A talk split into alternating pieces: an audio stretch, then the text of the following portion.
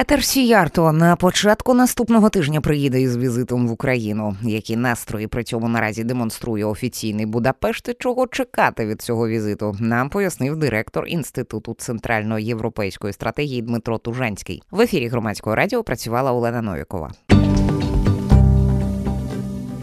По-перше, тут з'явилася ну такий собі breaking news, е, свіжа інформація з угорської преси про те, що хтось буцімто через оцей візит, який я вже згадувала е, Петера Сіярто в Україну 29 січня, погрожує його вбити. Що що про це що, що про це відомо? Що воно таке? Е, Ну, дивіться, справді так воно звучить трошки як якась така шпигунська історія. Але тут важливо таких кілька не знаю пояснень деталей. Тобто, коли останній раз Петер Сієрто, ну, можливо, не останній раз, але один із разів, один із останніх разів, коли Петер Сієрто їхав в Київ, це був 2021 рік. Аналогічні погрози вже приходили на посольство е, Угорщини, і також ну я не впевнений, чи текст аналогічний. Ну, Цікаво, в общем, як там вони це все досліджували, тому що в принципі ти ж можеш принаймні IP-адресу подивитися. Чесно кажучи, я не впевнений, що там буде українська IP-адреса, але зрештою купити фейкову українську IP-адресу, написати текст українською мовою, написати і надіслати його на угорське посольство в Києві. Знаєте, це якби елементарщина для будь-якої ну, служби. без е, цього. Ось. Да. Другий момент, що звичайно цими речами не варто зло ну, як то легковажити. Не тільки тому, що е, ну ми живемо, працюємо в російській агресії в умовах російської агресії. А я хотів би нагадати, що до прикладу, з 2000 ну, з 2014 року, особливо з 2017 року, і включно до е, початку російського вторгнення, е, росіяни здійснили цілу серію. Е, різних спецоперацій, якраз щоб зіштовхнути Україну і Угорщину лобами, щоб спровокувати міжетнічний конфлікт на Закарпатті. От в лютому, Е, дивіться, це скільки вже буде зараз рівно 5 років тому, можливо, навіть 6, та, в лютому 18-го року з інтервалом в 3 тижні. Е, і це саме робили за замовленням спланованим російських спецслужб двічі. Підпалили, підірвали в принципі угорський культурний е, офіс товариства угорської культури Закарпаття, який розташований в самісінькому центрі. Це на набережній, там ну біля консульства, де постійна охорона є. Тобто, розумієте, росіяни Е, або будь-які інші треті сили, скажімо так, е, вони якби думаю, працюють над цим.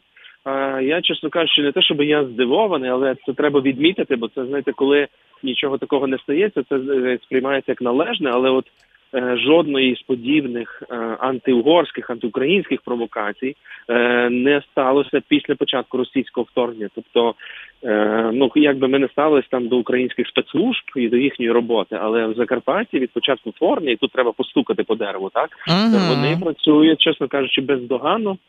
Були інформаційні провокації. Вони думаю, лишаються там, наприклад, такий е, Бейла Ковач, це колишній євродепутат угорський, який там зараз викладає десь в Москві. Е, він там писав відкритого листа до Орбана з формулюваннями Аля введи війська, ну типу захисти угорців. Ну коротше, ці всі історії типові. Е, ось, але. Якби ну не мало це ніякого ефекту, і на щастя, я кажу, жодна з провокацій. Вона не те, щоб знаєте, е, що жіночки важливо сказати, що оці всі історії про угорський сепаратизм чи якийсь міжетнічний конфлікт на Закарпатті, що там якась є неприязнь і так далі, тому подібне, це насправді е, ну якісь можливо, знаєте, такі одиничні випадки, які би могли це, хоча б теоретично підтвердити. А насправді це взагалі безпідставні речі. Ми це в інституті заміряли соціологічно, фокус групами відслідкували це. Тобто, жодна з цих таких е, медійних кліше насправді ну вони безпідставні знову ж таки. Uh-huh. Але я кажу, є цей медійний контекст, є політичний контекст, і я впевнений, що ну в росіян так точно руки чешуться щось зробити, організувати. Е, особливо знаєте, в ті моменти, і це було власне попередні рази не раз, коли е, в цій всій суперечці українсько-угорській в якийсь момент настає. Ота ситуація та те вікно можливостей, коли сторони можуть ну не те, щоб порозумітися, але принаймні знаєте, якось спробувати ці відносини нормалізувати. І зараз, якраз ну, чесно кажучи, такий момент знову з'являється. А пане Дмитре, от ми будемо говорити про це, тому що ну є є деякі для цього передумови. Ну скажімо так, обережний оптимізм, принаймні точковий. От ці точечки ми спробуємо пошукати. Але я з приводу цього повідомлення про погрози вбивством пана Сіярто, я дозволю собі дрібку, е, ну знаєте, так пограти трошки в конспірологію. От ви згадували а, лист а, е, з аналогічними погрозами у 2021-му. Я коли готувалася а, е, до ефіру, я також підняла це допис Дмитра Кулеби, який повідомляв про це. Він навіть публікував скрін. А, І він, я перепрошую, друзі, але він дуже смішний. Там ну, та, такі смішні і палівні, як то кажуть е, в, інтернетиках, помилки граматичні. Мій патріоті Україні. От е, якось воно так написано. І от там в коментарях люди а, ну, аналізували. Я не знаю дійсно наскільки вони здатні лінгвістичну експертизу робити, але все ж таки, ну це на поверхні лежить. Е, Ну, е, помилки ці дуже е, показові, тому що ну, е, от є якась ну, підозра доволі обґрунтована, що це писали не росіяни. Вони е, ну помилки в українській, коли пишуть, е, вони роблять інші. І навіть е, той самий Google Translate з російської на українську він робив би інші помилки. Тобто тоді дописувачі припустили, що це може бути внутрішньоугорська якась ініціатива, скажімо, назвемо її так. Зараз ну, нам дивіться, не показали дивіться, цього дивіться. тексту, але дивіться, я тут я тут можу ще сказати, що ми отак от звужуємося тільки до росіян, що це мають росіяни писати. Я вам наведу інший приклад. Він відносно свіжий. Це було до вторгнення, але і це те, що ми через осінь відкриті дані в принципі відслідкували і якби ну фактично підтвердили. Тобто, був була е, схожа провокація, якого типу, що е, було вкинуто відео. Це було у Зараз я вам скажу, так, це було осінь, це було за кілька місяців до вторгнення. Це була осінь, тобто жовтень-листопад 2021 року. З'явилося відео в мережі, де на тлі знаку Берегово, тобто в'їзд у місто Берегово, тобто це місто в Закарпатській області, де компактно проживає угорська громада. І на цьому на тлі цього знаку стояв тоді. Це на відео стоїть стоїть людина в формі, в камуфляжній формі, в таких ознаках символікою правого сектору і дуже гарною українською мовою висловлює е, ці всі погрози не на адресу Петра Сієрту, але на адресу етнічних угорців Закарпаття, України. Там що мовляв, е, втікайте з цієї землі. Ми знаємо, хто ви, де ви, ваші діти, звідки у вас паспорти, гроші. Ну тобто, це uh-huh. жахливе відео насправді, і я кажу чистою українською мовою. Але що важливо, що це відео очевидно хтось із етнічних українців, ну, як ви знаєте, етнічний українець, але хтось дуже гарною українською мовою. Це все виказав, це було в Балаклаві, очевидно, людина не була видна, але це все вкидалося до прикладу через е, сербську. Е, ага. таку, я не знаю, активістку, я не знаю, як її назвати, тому що вона працювала на сербську редакцію Ньюсфронта. Вона з цих всіх дугінських православних ну не знаю, активістів, давайте так скажемо. Е, І от таким чином це було зроблено. Тобто закинуто все в інформаційний простір сербських таких е, не знаю каналів медійних. Тому не треба тут все звужувати, знаєте, до до якихось таких е, суто, що це там українці чи угорці, що це хтось там які помилки зробить. Тобто, це ринок, ринок таких чорних технологій, ринок гібридних таких е, спецоперацій, і до них можуть бути залучені, до речі, і як українці. Розумієте, от в одному з підпалів е, там були явно цікаво, там люди здається терміни отримали. Так е, це другий здається підпал був. Тобто були наняті і ну якби так одурманені, зманіпульовані е, колишні на той момент атошники з Дніпра які були водієм і там ще кимось, да не, не виконавцями теракту, але вони були от співучасниками, чи як там вони проходять. Тобто, розумієте, тут насправді все складніше. Росіяни працюють перший підпал, той який я згадав, це взагалі робили польські праворадикали, і вони робили це в ситуації. Це фаланга була в ситуації, коли одночасно в Україні було і загострення із Польщею. Тобто, розумієте, росіяни хитрі там е, по цих помилках ми можливо якось можемо з вами. Е, якби прорахувати, хто це міг бути, так там, але це питання, хто за цим всім стоїть, так і е, і які інтереси власне людина або ці ці організації переслідують. Тобто зараз очевидно, що ця провокація, ну тут скажу, ми можемо вже спекулювати, але є момент для нормалізації відносин і. І росіяни, і не тільки хочуть цьому завадити. і Я думаю, різні методи будуть в дії. До цього треба готуватися. Тому оцим інформаційним приводом не варто, скажімо так, нехтувати. Ну, ми не нехтуємо. Бачите, ми присвятили йому певну частку нашого ефіру, але маємо поговорити ну дійсно про а, глобальні речі у стосунках а, е, Києва та а, ем, Будапешта. І от цей візит пана Сіярто. А, що можна сказати а, загалом щодо настроїв е, пана Орбана і же з ним, взагалі, от е, політикуму угорського наперед напередодні цього візиту. Я нагадаю, 29 січня він запланований. Будемо сподіватися, що нічого через у ці погрози не зміниться. Так, ну і тут звертає увагу. От, ну, ну я така сіла згадувати, а що ж е, говорили останній час, і ну е, усвідомила, що ну останні, припустимо, тиждень-два ніяких таких ну дуже скандальних чи провокативних заяв ані Орбана, ані Сіярто, ані інші угорські якісь посадовці політики не робили. Ну от ну проти і проти вони е, виділення допомоги, але якось без різких отаких е, обурливих заяв, ну на відміну від пана Фіцо, того ж самого. Е, в ну, цьому можна сенс якраз... якийсь шукати? Абсолютно, ви якраз правильно звернули увагу. Ми якраз це зараз обговорювали зі словацькими журналістами, що якби ніхто не чекав, що е, оті слова, які сказав Роберт Фіцо, скаже саме Роберт Фіцо. Типу, особливо за п'ять днів до зустрічі з Денисом Шмигалем в Ужгороді, Що ладно, якби це сказав, ну ладно, це було б теж погано, але якби вже приблизно всі звикли, що це хтось каже в Будапешті, включно з Віктором Орбаном. Так а Віктор mm-hmm. Орбан, от ви правильно кажете, це не тижні, це вже місяці. Тобто е, вони не кажуть от якихось таких зухвалих речей. Так, дійсно вони кажуть про вето на відкриття переговорів, що там Україна готова, не готова, гроші так давати, сяк давати. Але от щоб чогось такого брутального, то вони не казали. Це справді знаєте створює такий контекст дуже цікавий. Він я не ну поки знаєте неоднозначний. Тут не можна якось спрогнозувати з високою ймовірністю. Але мені здається, що Віктор Орбан е, не те, щоб вагається, але він зараз намагається подивитися, як би йому було би вигідніше поводитися з Україною. Бо до саміту в Брюсселі, саміту Євросоюзу, 14-15 грудня, де було проголосовано е, відкриття переговорів з Україною. Е, Віктор Орбан до того саміту, до тих рішень, до того, коли його змусили вийти попити каву, коли з ним провели дуже серйозні бесіди.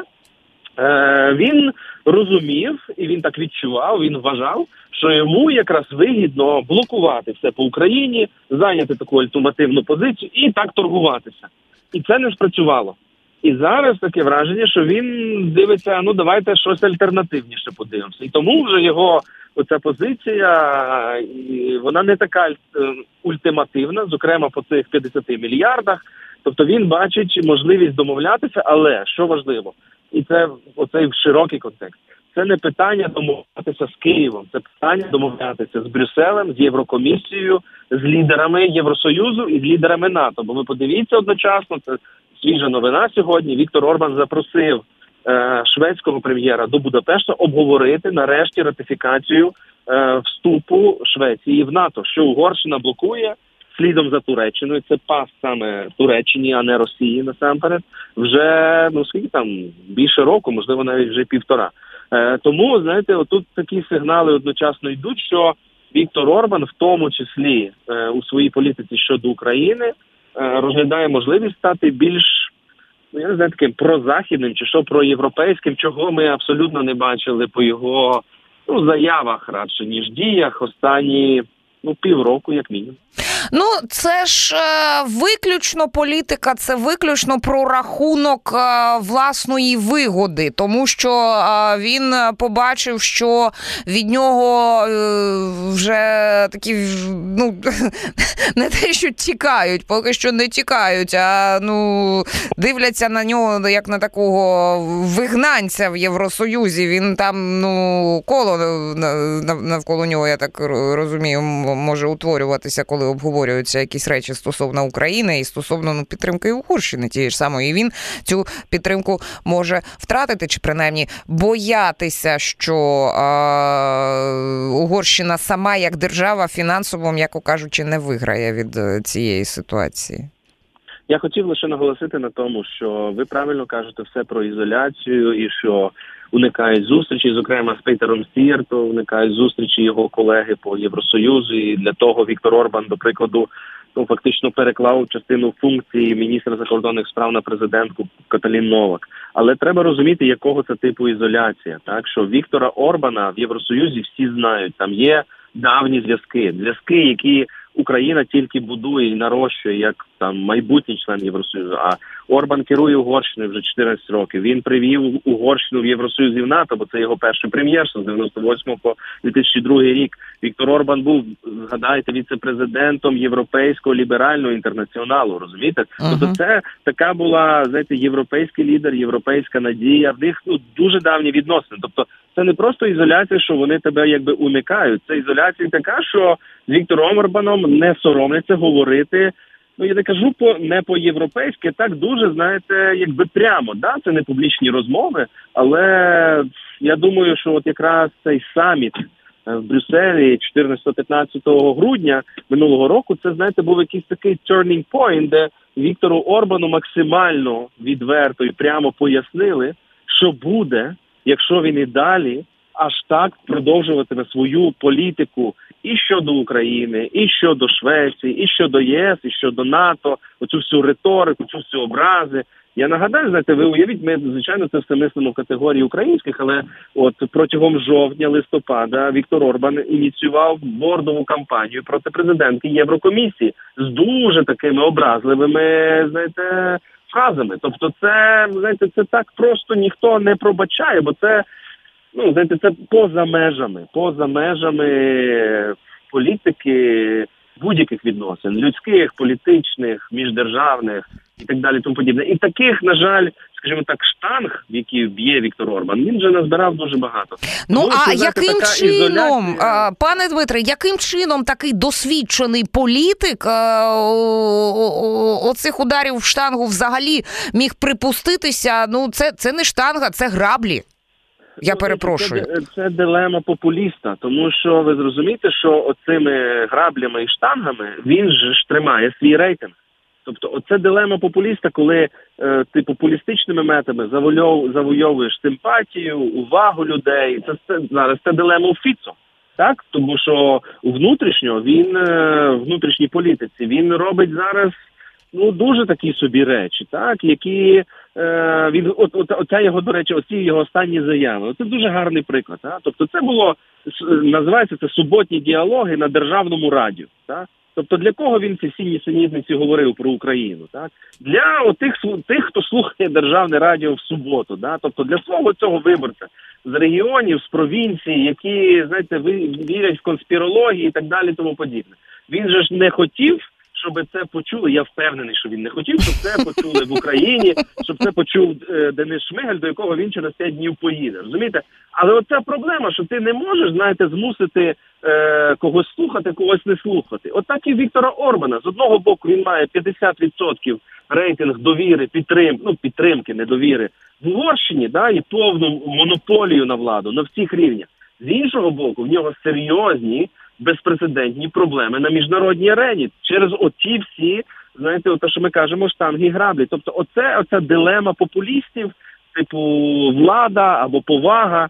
І от Віктор Орбану, він, чесно кажучи, майстер, він буде маніпулювати. Тобто я не кажу, що оцей його е, сув, або, скажімо так, зміна риторики в більш проєвропейську, проукраїнську, що це надовго, чи це назавжди. От він буде дивитись, коли йому як буде вигідно, розумієте? Тому от а Пане Дмитре, давайте е, є в нас ще кілька хвилин е, ефірного часу. Відповідно, давайте спробуємо зробити прогноз. А що Віктору Орбану зараз вигідно е, отримати в рамках візиту Сіярто 29 січня?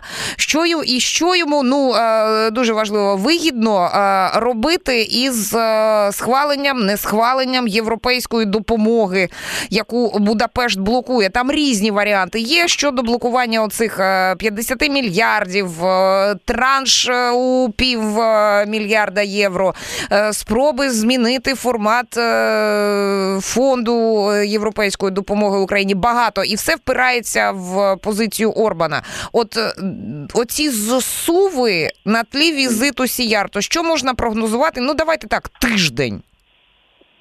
Е, ну, дивіться, це це, це дуже короткий час, тому що дивіться, ці питання насправді так угорці намагаються розділяти, хоча це насправді складно. Але, наприклад, що стосується грошей, то для ну Угорщина я не можу сказати, що вона проти виділення Україні 50 мільярдів навіть на всі 4 роки, хоча вони там ще торгуються за формат. І Якщо, наприклад, те, що там на Financial Times була публікація, потім це все почали. Ну вони з таким заголовком вийшли, і це всі почали так інтерпретувати. Що мовляв, це буде поступка Угорщині, якщо Єврокомісія затвердить е, точніше Єврорада затвердить 50 мільярдів на 4 роки, але з опцією, що кожен рік це буде перепідтверджувати.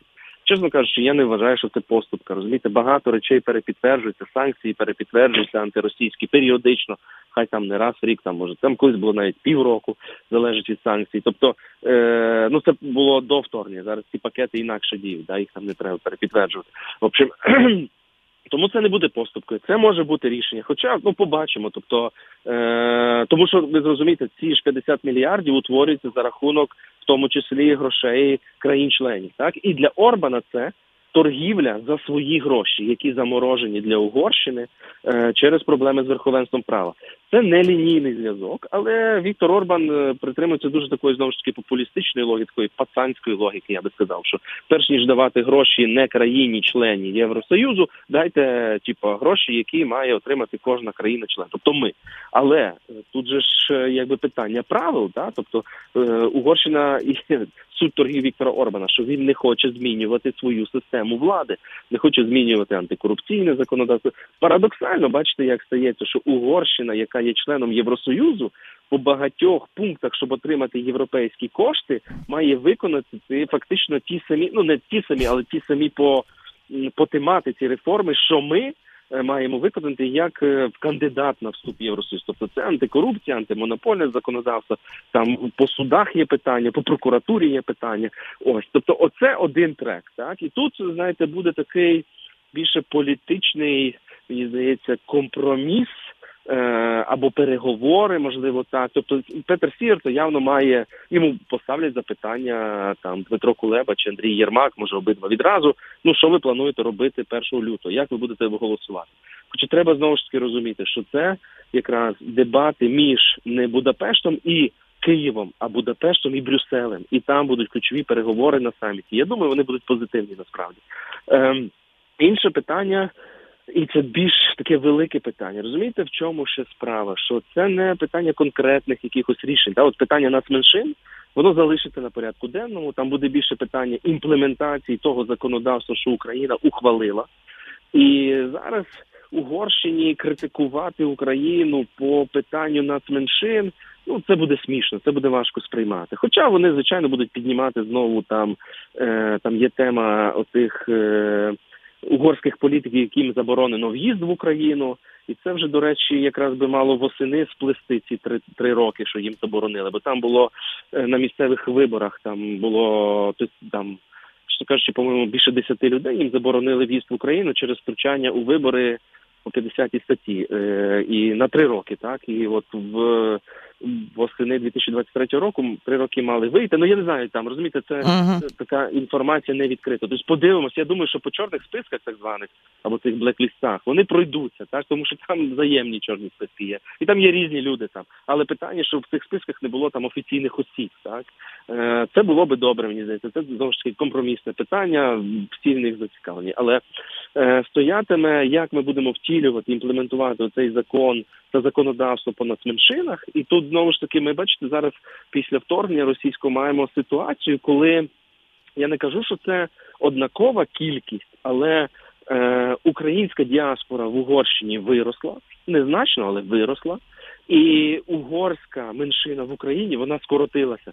Тобто, ну в перспективі, звичайно, це важко прогнозувати, але ми можемо рухатися в напрямку, що це буде дзеркальність, да що там, умовно кажучи, в Угорщині може бути під 100 тисяч українців, а в Україні залишиться 100 тисяч угорців. От але ну подивимося, знаєте, тобто, це оце треба подивитися, як справді це законодавство буде працювати з точки зору справді забезпечення прав. Розумієте, тобто це вже трошки інше, ніж коли ти спекулюєш просто там цією темою нацменшин. Коли ти розповідаєш, що в Україні закриваються угорські школи, що є неправда, що хтось там забороняє спілкуватися угорською мовою, що є неправда, там е, чи якийсь є міжетнічний конфлікт між українцями і угорцями, що є неправда, так от але про це треба буде поговорити. Хоча знову ж таки треба розуміти, що тут скоріше буде політична розмова, тому що це не міністр закордонних справ має займатися. Це має займатися там міністерство освіти двох сторін, так і там інші, скажімо так, інституції. Е, Третє, і отут ключове ми підходимо до оцієї питання зустрічі Зеленського і Орбана, так оцієї зустрічі, яку тут всі чекають, великі на неї сподівання.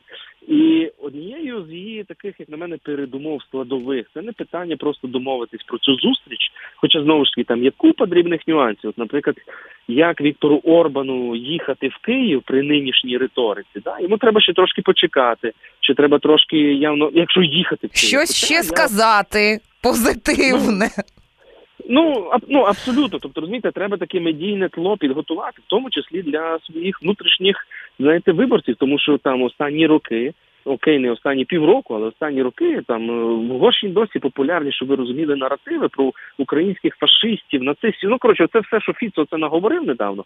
То це в принципі це знаєте повторення тих наративів, які є в тому числі в Угорщині. Так е, тобто, отут питання, де це буде зустріч, як чи Орбан поїде в Київ по логіці, ну, треба зараз подивитися там, як він був в Києві останній раз у 2014 році. Так е, з таких візитів великих то був Володимир Гройсман в 16 році в Будапешті, там з кавалерією зустрічалися. Uh-huh. Тобто, вже майже десятиліття не було.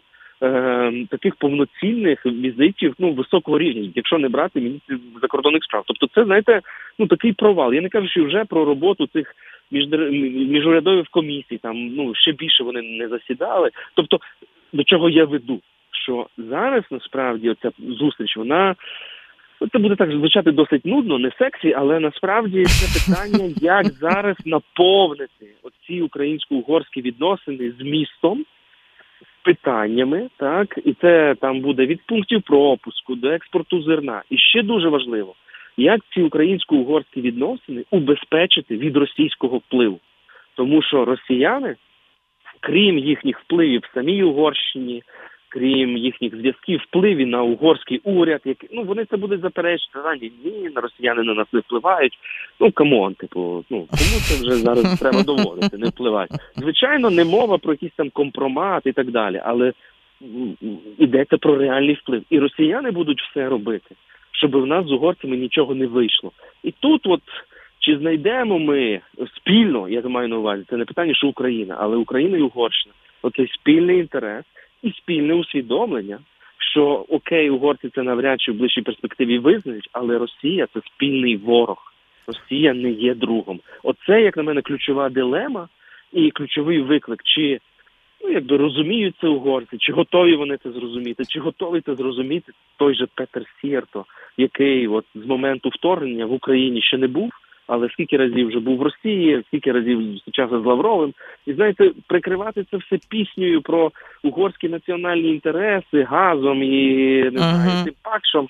Ну тобто, тут же справа не в моралі, розумієте, справа просто в щирості, тому що альтернатива російському газу знайдена багатьма навіть якщо цей газ е, досі російський, але як питання, як він куплений, тобто як цей газ на тебе впливає, чи через нього тебе контролюють, чи так, не контролюють, чи так. купуєш ти його на біржі, чи, чи, чи не продав ти, чи не продаєш ти потрошку державність за е, російський газ? Про найближчу перспективу у стосунках України та Угорщини ми поговорили з директором інституту центральноєвропейської стратегії Дмитром Тужанським. В ефірі громадського радіо працювала Олена Новікова. Слухайте, думайте.